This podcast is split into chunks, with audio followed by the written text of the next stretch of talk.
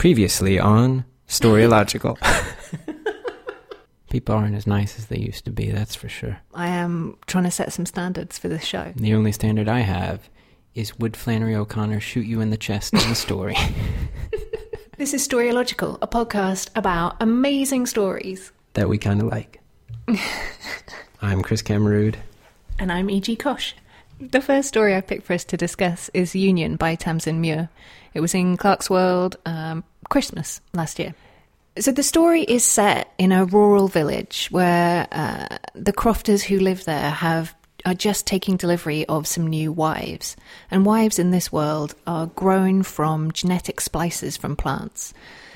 These wives have been grown from lichen, and that is new and frankly disturbing for the village. And the the unrest that exists as the wives arrive only grows and grows into discontent and disquiet and until the point at which Simeon, who is the town bully essentially, cracks and decides to shoot them all in the back of the head. I think I think you just skipped his motivation. That's fine. You just paint the man as an unmotivated killer. Go for it. I can see how you're gonna you're gonna read Flannery O'Connor. Okay, so there are, you know, some disturbing qualities about these women, right? They are strangely passive. They seem to be, uh, seem to have infected the crop. They seem to be killing the goats, but you're never really quite certain about whether or not it is them or if they just happen to be loitering nearby. So after Simeon dispatches the wives, they bury them out beyond the fields and mark the grave with fluorescent spray, which was, I thought, a very perfect kind of detail. And then one day the wives come back and they just slot themselves back into the life of the village, and everything seems to be perfectly normal, except, of course, Simeon's house, which is the site of a giant fight, and Simeon is gone. and also the the holes in the back of their head from where he shot them. One and small the, detail, And the I dull mean- glimmer of the bullets pushing themselves out of their brains. I mean, we it says in the story that that'll wash off, right? No one's going to notice. Um, I'm not sure the bullet hole is going to wash off the the trail of mold they leave in their wake. Yes. As you know from the theme of our podcast, you have discussed how you have learned that you actually like horror, just not the the horror as in horror movies from the 80s. And we talked about the gothic before, and this this story felt very much to me like a southern gothic story because like you said we were in a rural village. We have something new and disturbing that, that has mm-hmm. come into town and it is it is sublime. It is terrifying and wonderful. There is a description of the wives in the story, and I'm going to read you this paragraph. It says, "Outside the pub and across the street, two of the wives stand in the blue evening shade. Simeon stabs a finger in their direction. They do not chat or relax. They stare first at each other, then at a crack in the daub house, then at a drying clag of mulch, then at each other again." Their tongues flicker in their mouths. Whoa! What? I know, right? The the tongue's flickering in the mouth. That is that that little bit, that just That little bit so of uncanny, creepy. creepy. that that is that is growing. It's so funny you say uncanny because I one of the things I wrote down to talk about was the idea of the uncanny valley that you have in comics and cartoons when you render a human face so close to almost being human but not quite human that it is the very peak of scariness. Mm. And and that's what these wives are. They are so close to being human and yet they this is how they're described when they arrive on the back of a truck, right? They're described their fingernails are frilled and raised freckles stipple each arm in shades of red and orange. The the language of this story it felt as implacable to me as the wives themselves. It there's this thing that that I heard from from Neil Gaiman, not in person. Haven't had that pleasure yet. Um, which was no apologies, no explanations. Now I tried to live this way for a while. I got some I got some shit done. out? Don't know how deeply it connected me to other human beings, but I got some shit done. I felt like that was that was that was very present in the story. Mm-hmm. That the story exuded uh, confidence to me, where it didn't need to apologize or explain anything. I learned a lot of a lot of good phrases from this story that I didn't know. For example, you have used the word crofter Mm-hmm. as though it means something. Yeah. Somebody who lives on a croft, right? So that's like a. What is a croft? It's a. Is that where, why Lara is called Lara Croft? It's a. It's a very old style word for somebody who plows the land in the way of a tenant and doesn't own the land. um, spit the dummy, you lot don't know you're born. These are all things that I looked up and found were were things in either New Zealand or a couple of words I found were Maori. She absolutely she just is, it takes all these words, including like splice and a whole a whole bunch of words from genetics as well, mm-hmm. puts them in the story. Doesn't rightly feel any need to explain what they mean mm-hmm. besides what the characters are going to do to them. For example, there's there's a discussion about the ministry at one point in this pub. They're talking about what the ministry is going to do. We, we don't need to know what the ministry is. We just need to know how they discuss it, and she gives it to us. And so, what it did for me is when I was reading the story, and this language is so implacable, so unexplained, so unapologized, that I never felt distracted from the dream. I only felt challenged to dream harder, to try to imagine the answers to the gaps that she was leaving. So it felt like the story was this this gorgeous puzzle with just enough pieces that I could kind of imagine putting in the missing pieces. But then I would have my own picture. You know, it becomes my own personal story that I have pieced together. Absolutely. And I think a lot of the language that you describe, you know, is very New Zealand slash British slash Scottish. I just checked, and that seems to be where uh, Croft comes from, is from Scotland.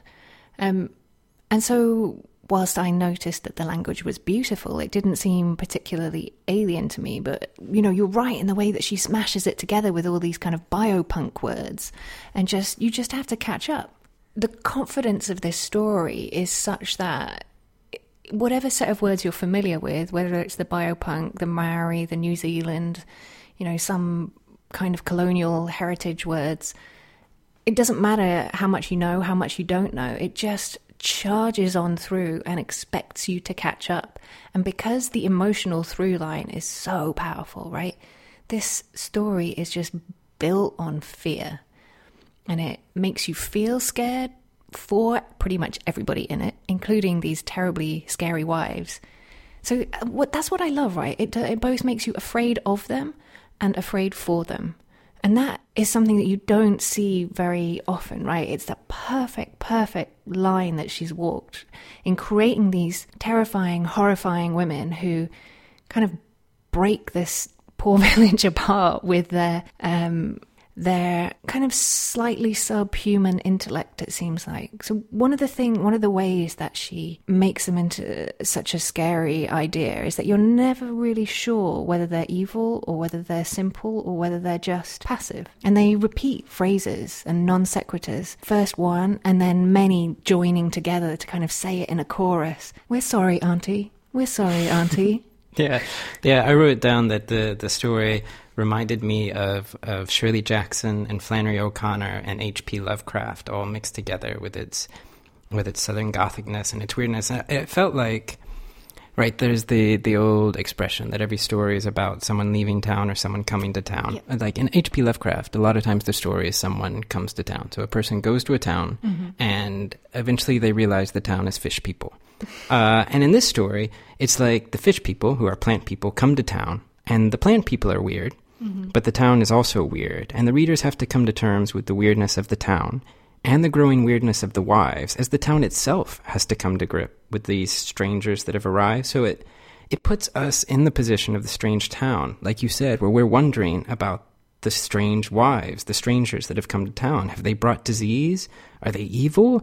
Is the disease just a coincidence? Are the wives just there and easy to blame? Mm-hmm. It becomes mm-hmm. really difficult because everything is strange for us to know who the monster is. And that that's why it makes it such a perfect story for our time because I feel like in the media, in politics, we're constantly looking for some monster to blame, whether it's refugees, whether it's political migrants, whether it's people of different ethnicities, and constantly people are kind of stirring the pot to point fingers in different directions. Yeah, for people not benefiting from the video feed, I'm actually stirring a giant pot with my fist.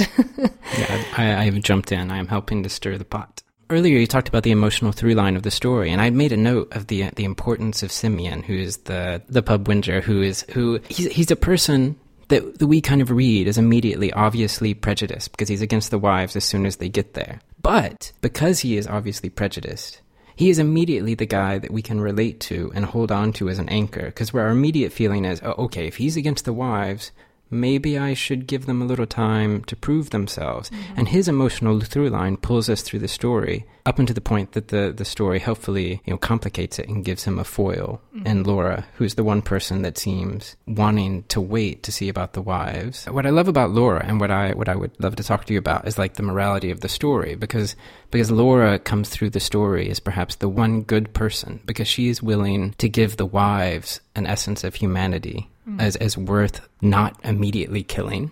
Mm-hmm. And when Simeon is dead and everyone wants to move on and carry on and just have the wives around, it's Laura that's like, wait a minute, the, these, these people that I wanted to give time to, that I wanted to not murder, have now killed someone and everyone just wants to go back like it, it's fine. And Laura's like, but they killed this person. Yeah, she she She's is the, the voice of of the reader in a way of people going, no, what? This is some crazy shit. What are you even thinking? How can you accept this as the norm? Yeah, yeah. You, I, I feel like though there there will be the voices of the readers who like Simeon was a bad guy.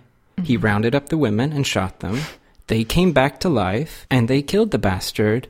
Yeah, awesome. Sure, but not I mean, I kind of did feel that because he was such a shithead. Exactly, exactly. But I still feel like you know the the uncertainty and the fear that festers afterwards, right? That it's like by killing, by coming back and killing Simeon, they haven't lanced the boil that that of fear that is festering in this village. All they've done is put a put a covering on it, and underneath it's still just kind of growing and growing into this giant pus ball of of loathing. And you know, I wrote I wrote in my notes that this village is so stagnant, right? They they live or they exist in a world where everything is licensed. They have to apply for licenses for wives, for babies, for uh, corn and grain and everything. And and so they're kind of shut in, except that they also make it worse by building themselves a cage of fear so that they can move even less far. And then they lock it with pride. That's what I oh, wrote. Oh, that's what I, that is. That is perfect. That's exactly what I was thinking about. Oh, that's what I was going to add was that they build this cage out of fear, but what keeps them in it is pride, yeah, and that is beautiful. That metaphor is beautiful, and it's why it reminded me of Flannery O'Connor and the Southern Gothic because both both the mode of a lot of the Southern Gothic or the Southern grotesque and this story is that you have small towns, you have you have people who how, how did you put it? You have you have stagnant towns mm. people that are somehow stuck in the past or afraid of something new and yet who are proud of that. They they are yeah. proud of being stagnant. They are proud of of their way of life. I have a theory about that kind of pride which that actually it's a cover for shame and that when people have that kind of staunch pride in this is what makes us different, this is what makes us who we are, when it's so unmovable or implacable, to use your word from earlier, that actually it covers this kind of deep doubt about have I made the right choice? But you know what? I'm just going to double down. For tonight's drink, I made us martinis with a dash of lime, two ounces of Bombay Sapphire, and half an ounce of uh, dry martini. So, my story for this week is the the very contemporary "A Good Man Is Hard to Find" by Flannery O'Connor, from 1953, which which I was so reminded of reading uh, Tamsin's story that I thought, let's let's do it, let's do it, let's let's slam together actual Southern Gothic that is more than 60 years old with Tamsin's story and see what happens. Uh, so yeah, a brief summary of this story that is 63 years old. Are you ready for this? Okay, grandmother doesn't want to go to Florida. Her son Bailey and his wife and children do want to go to Florida. We're in 1950s Atlanta, Georgia, deep south US. And I'm just going to read to you the first paragraph of this story. That is a good way to situate us. The grandmother didn't want to go to Florida. She wanted to visit some of her connections in East Tennessee, and she was seizing at every chance to change Bailey's mind. Bailey was the son she lived with, her only boy. He was sitting on the edge of his chair at the table, bent over the orange sports section of the journal. Now look here, Bailey, she said. See here, read this. And she stood with one hand on her thin hip and the other rattling the newspaper at his bald head. Here this fellow that calls himself the Misfit is a loose from the federal pen and headed toward Florida. And you read here what it says he did to these people. Just you read it. I wouldn't take my children any direction with a criminal like that a loose in it. I couldn't answer to my conscience if I did. I love how your accent got way more southern then towards the end of that paragraph. You're like, you Oh. are in that character. Oh yeah, yeah. Oh, oh, yeah. I am in that character. That character is very familiar to me. So, so you have you have them at the kitchen table. You've got her rattling the newspaper. You've got her. You've got her saying to Bailey, you know, I wouldn't take my children in the same direction as a criminal, and that and that she couldn't answer to her conscience. You've got you've got a hero refusing the call to adventure. You've got her trying to steer her life and everyone else's life back to the past, back to her old connections in East Tennessee.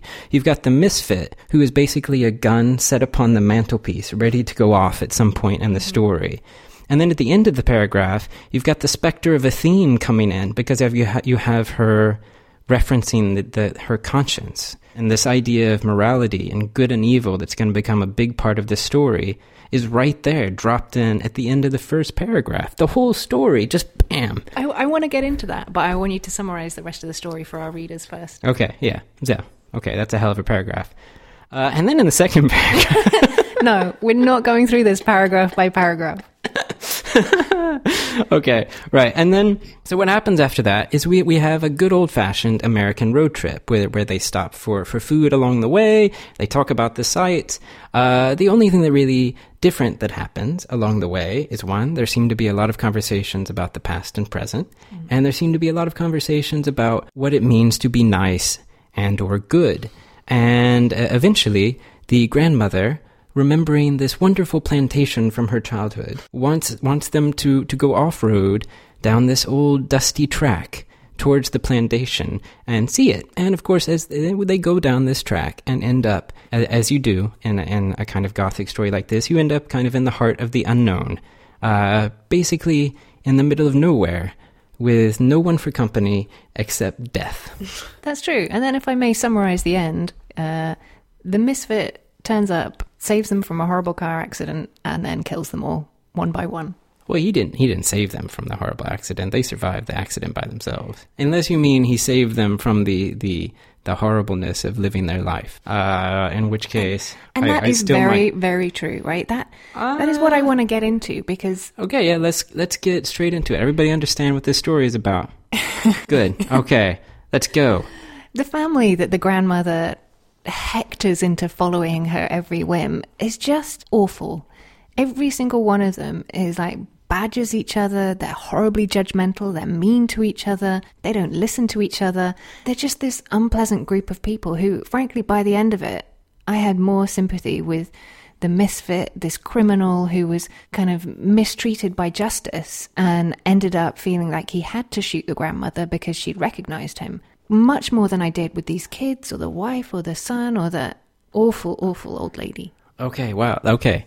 So, number one, you feel like the misfit had suffered a miscarriage of justice. I believed him when he said that he thought he had. Okay, uh, readers, let's take a moment. Grandmother who has committed no crime other than perhaps being an old woman stuck too much in the past where she is a kind of racist, superficial, Awful, awful person. um, a little bit awful. We'll get into that. We'll get into that. Um, you don't uh, curry her any favor. The guy who orders murder and shoots someone in the chest, you're like, you know what? You know, I'm going to trust him. You know, the way he described things, that, that seems about right to me. Yeah, and and obviously this, you know, my values in literature are very different to my values in life, and I think that this story speaks to that thing that Holly Black says, where you will empathize or you will forgive a character more for uh, murdering somebody than you will for not tipping their waitress, right? Yeah, I, I have that paragraph li- literally written down in my notes. And I think what I've then written down after that is I think in and of itself, that is part of this story about challenging your own sense of morality, both in life and in a story. Whether or not you cheer the grandmother's death at the end, whether or not you were hoping somebody might have died in the car crash, perhaps the grandmother, um, whether or not you can see the people in the story who die as having been deserving of life, or whether you feel like, yeah, they got what they deserved. I went through a, a huge kind of emotional upheaval in the second time I read this story. So the first time I read it, I very much kind of felt what you just said. I wanted them to.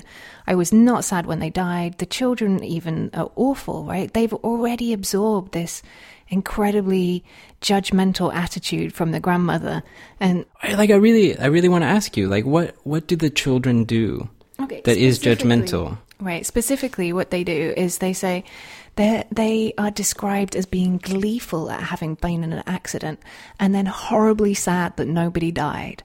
Were they horribly like? Yeah. Like I so I think this is amazing because I think like the second time I read it too, I was reading from my own moral sense and checking my judgment and thinking, I don't know, if I was eight years old and I survived an accident, I can see how in one way I'd just be like, wow, wow, we've been in a, like, you know, like my, my, my young brain would have been blown. Like this was amazing. We were in an accident. Go ahead. No, I, I get that. But I think that by, by talking about uh, June Star's disappointment that nobody died, I feel like Flannery is trying to point out to us that they that they are not, you know, delightful young children who who deserve our hearts and, and our warmth.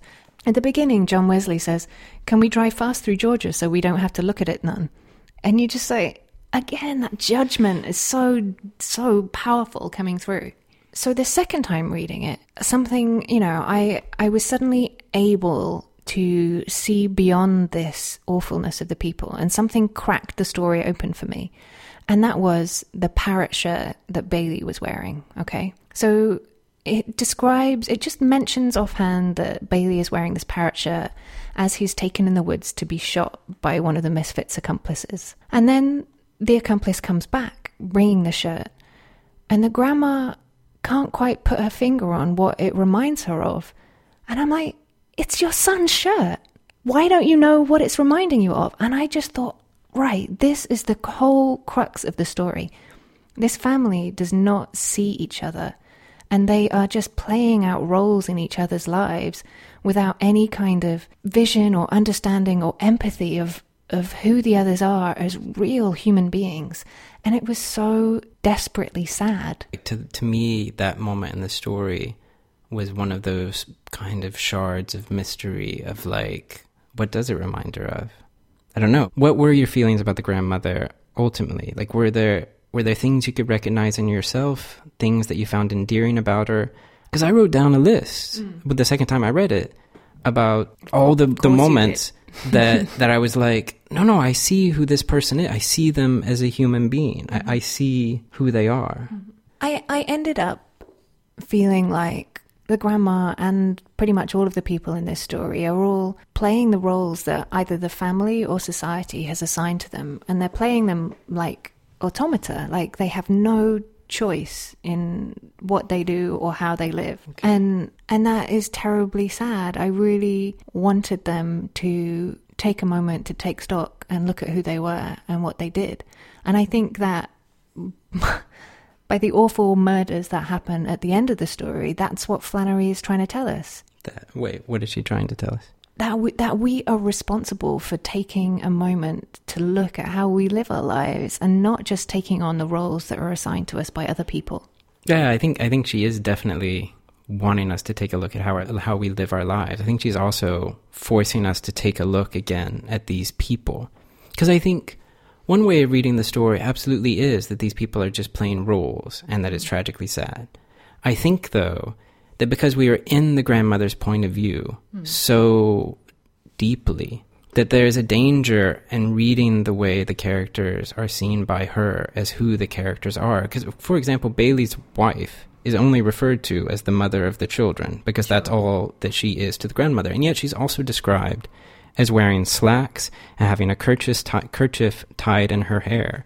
So that to me immediately, like in contrast with the grandmother who's wearing like an old straw sailor hat and this this very old style navy blue dress. The mother of the children, the wife, is a much more modern woman than the grandmother. And the only the role, if she's playing a role, is the role of a contemporary woman dressing in contemporary fashion with a much different outlook on life than the grandmother. And for the grandmother, that's scary. And one of the things that I noted in my list was how scared the grandmother was. And going back to what you said about in Tamsin's story about pride covering up that festering doubt. Mm. And that is in the grandmother to me because there was so much fear. Her fear of, of being left behind. At the beginning of the story, one of the, the daughter, June Star, says, Not for a million dollars are you going to stay in this house and we go to Florida. You're too afraid of missing out on something. And and then the next day when they go, the grandmother's the first in the car oh because she can't. hot box that looks like a hippo's head. Yeah, yeah, with a crazy hatbox. She is afraid of being left behind, and she's then afraid of cops hiding behind the billboards. Mm. She's she's stuck between not wanting to go on to a place she doesn't want to go, but afraid to be left behind. And that suddenly struck me as like now imagining the grandmother as somebody who raised her boy in a certain way, but he's married a different kind of woman mm-hmm. than his mother. And feeling like this family and time is moving away from her, And and she wants to hold on to it. Yeah, it speaks to the kind of fear that people have as they get older, that the times are moving on beyond them and past them and faster than they can really understand. And, and, and absolutely, now you've, now you've kind of highlighted her fear. That does make me feel a little more empathy for her. But, you know, when I first read this story, I felt like Flannery O'Connor really understands people, but I'm not sure she likes any of them. Yeah, yeah. The the story is is very drained of sentiment. Like I wrote down that is like um, is a writer content to strip her characters to the bone and rattle them out, daring us to empathize with them. Um, There's one quote from the grandmother.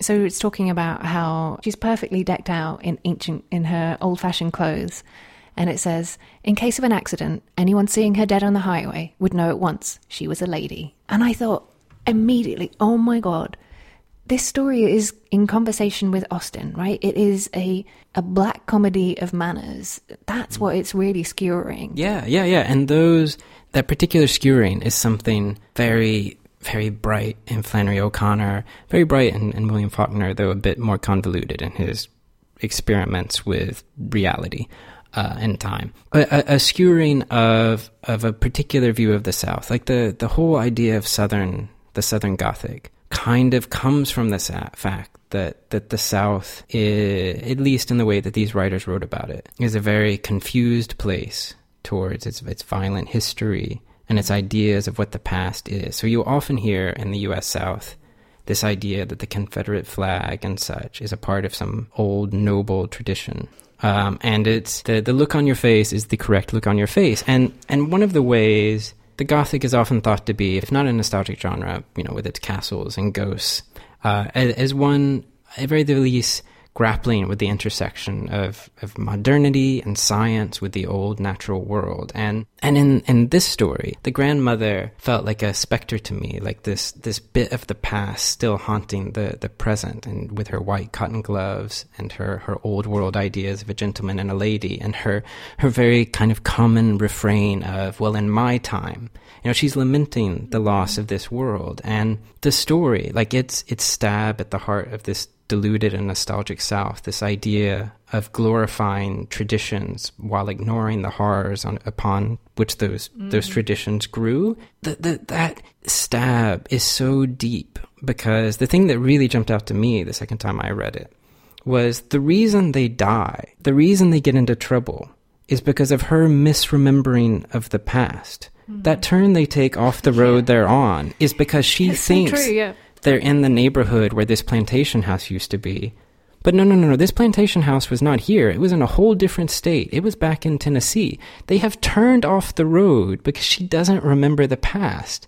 And getting everyone to go along with that is ultimately what leads to their death. And then after the car accident, right in the moment of the car accident, in fact, the reason they have the accident is because she remembers this and kicks over her pet cage that has a cat in it, mm-hmm. which jumps out and causes the accident. She is too embarrassed after the accident to, To- say, to admit. to admit her mistake. And in fact, she's hoping that she's been hurt by the accident so that once she admits it, she won't get She yelled presses, at. She presses an organ to check Yeah. for injury. And and that to me was the rub because at that moment I didn't judge her. I thought have I ever been too embarrassed to tell the truth about something? You know, have I ever wished to have been mm-hmm. hurt by my own mistake so much that others who also might have hurt might still take pity on me? Mm-hmm. And I thought, yeah. Yeah, I mean, Yeah. I've experienced those moments. And then when I thought about the end, where everyone's getting killed and she's yelling for her son Yeah, Bailey boy into the woods. based on her misremembering. Yeah, and she know like some part of her might know that even if she can't admit it.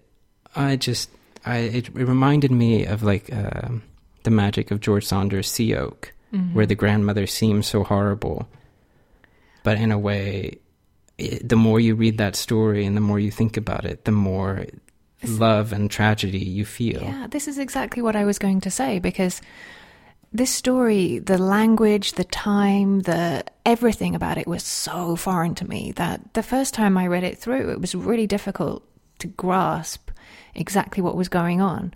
You know, it's written a lot of the the speech, particularly, is written in very strong dialect in a in an accent that doesn't come naturally to me.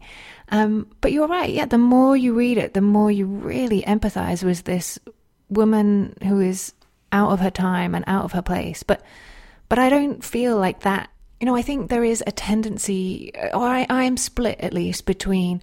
Yeah, I want to empathize with it. She's out and ti out of time and out of place. But I really dislike it when people talk, you know, say, "Oh, we should forgive that person's attitude because they're a product of their time."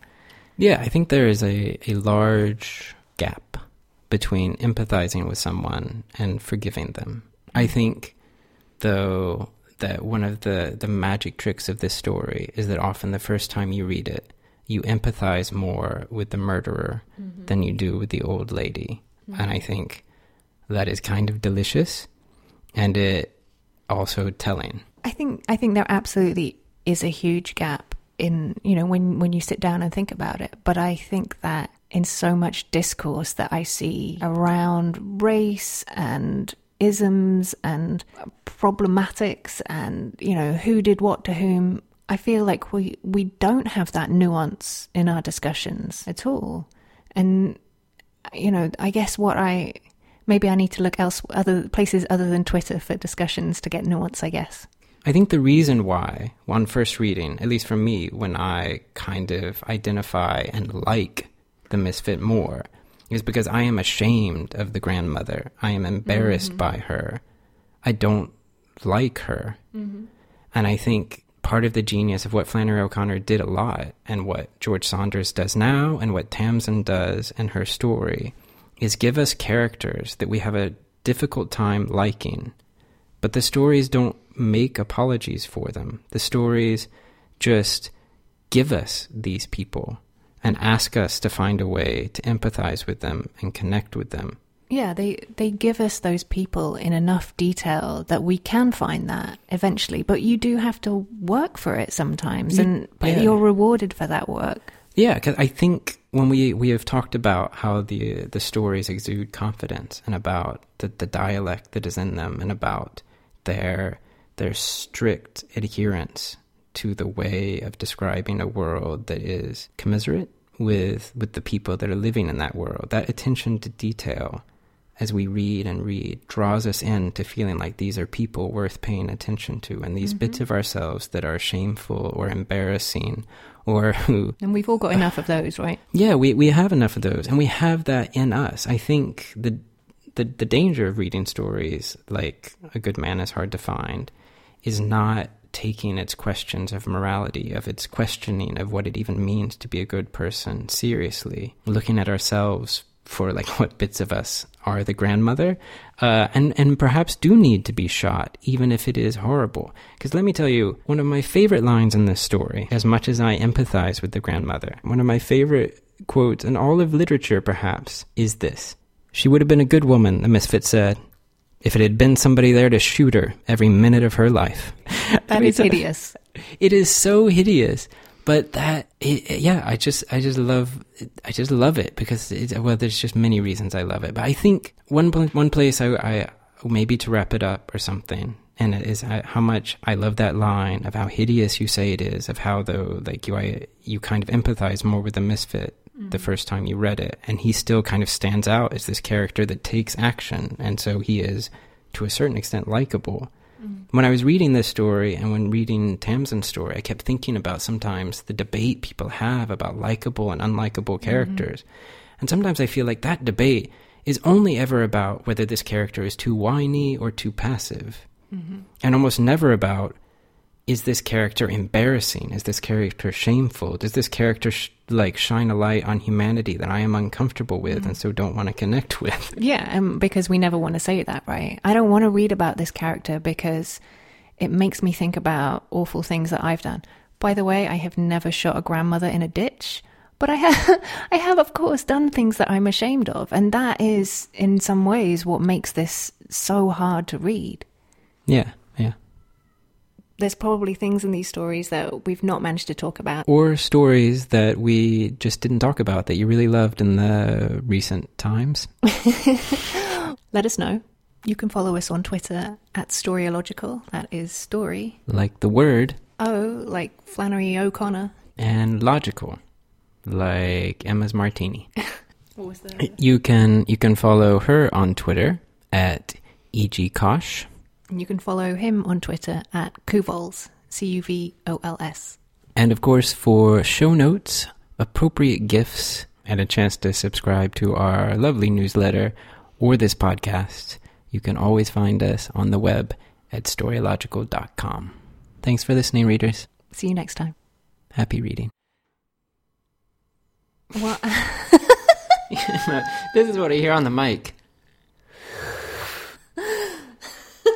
like you're Whitney Houston about to belt out the national anthem. you make me feel That is- like a. That is not the national anthem. It's my nas- national Yeah. anthem. You make me No, stop. feel. You make me feel like a natural woman. Woman. Don't don't do that.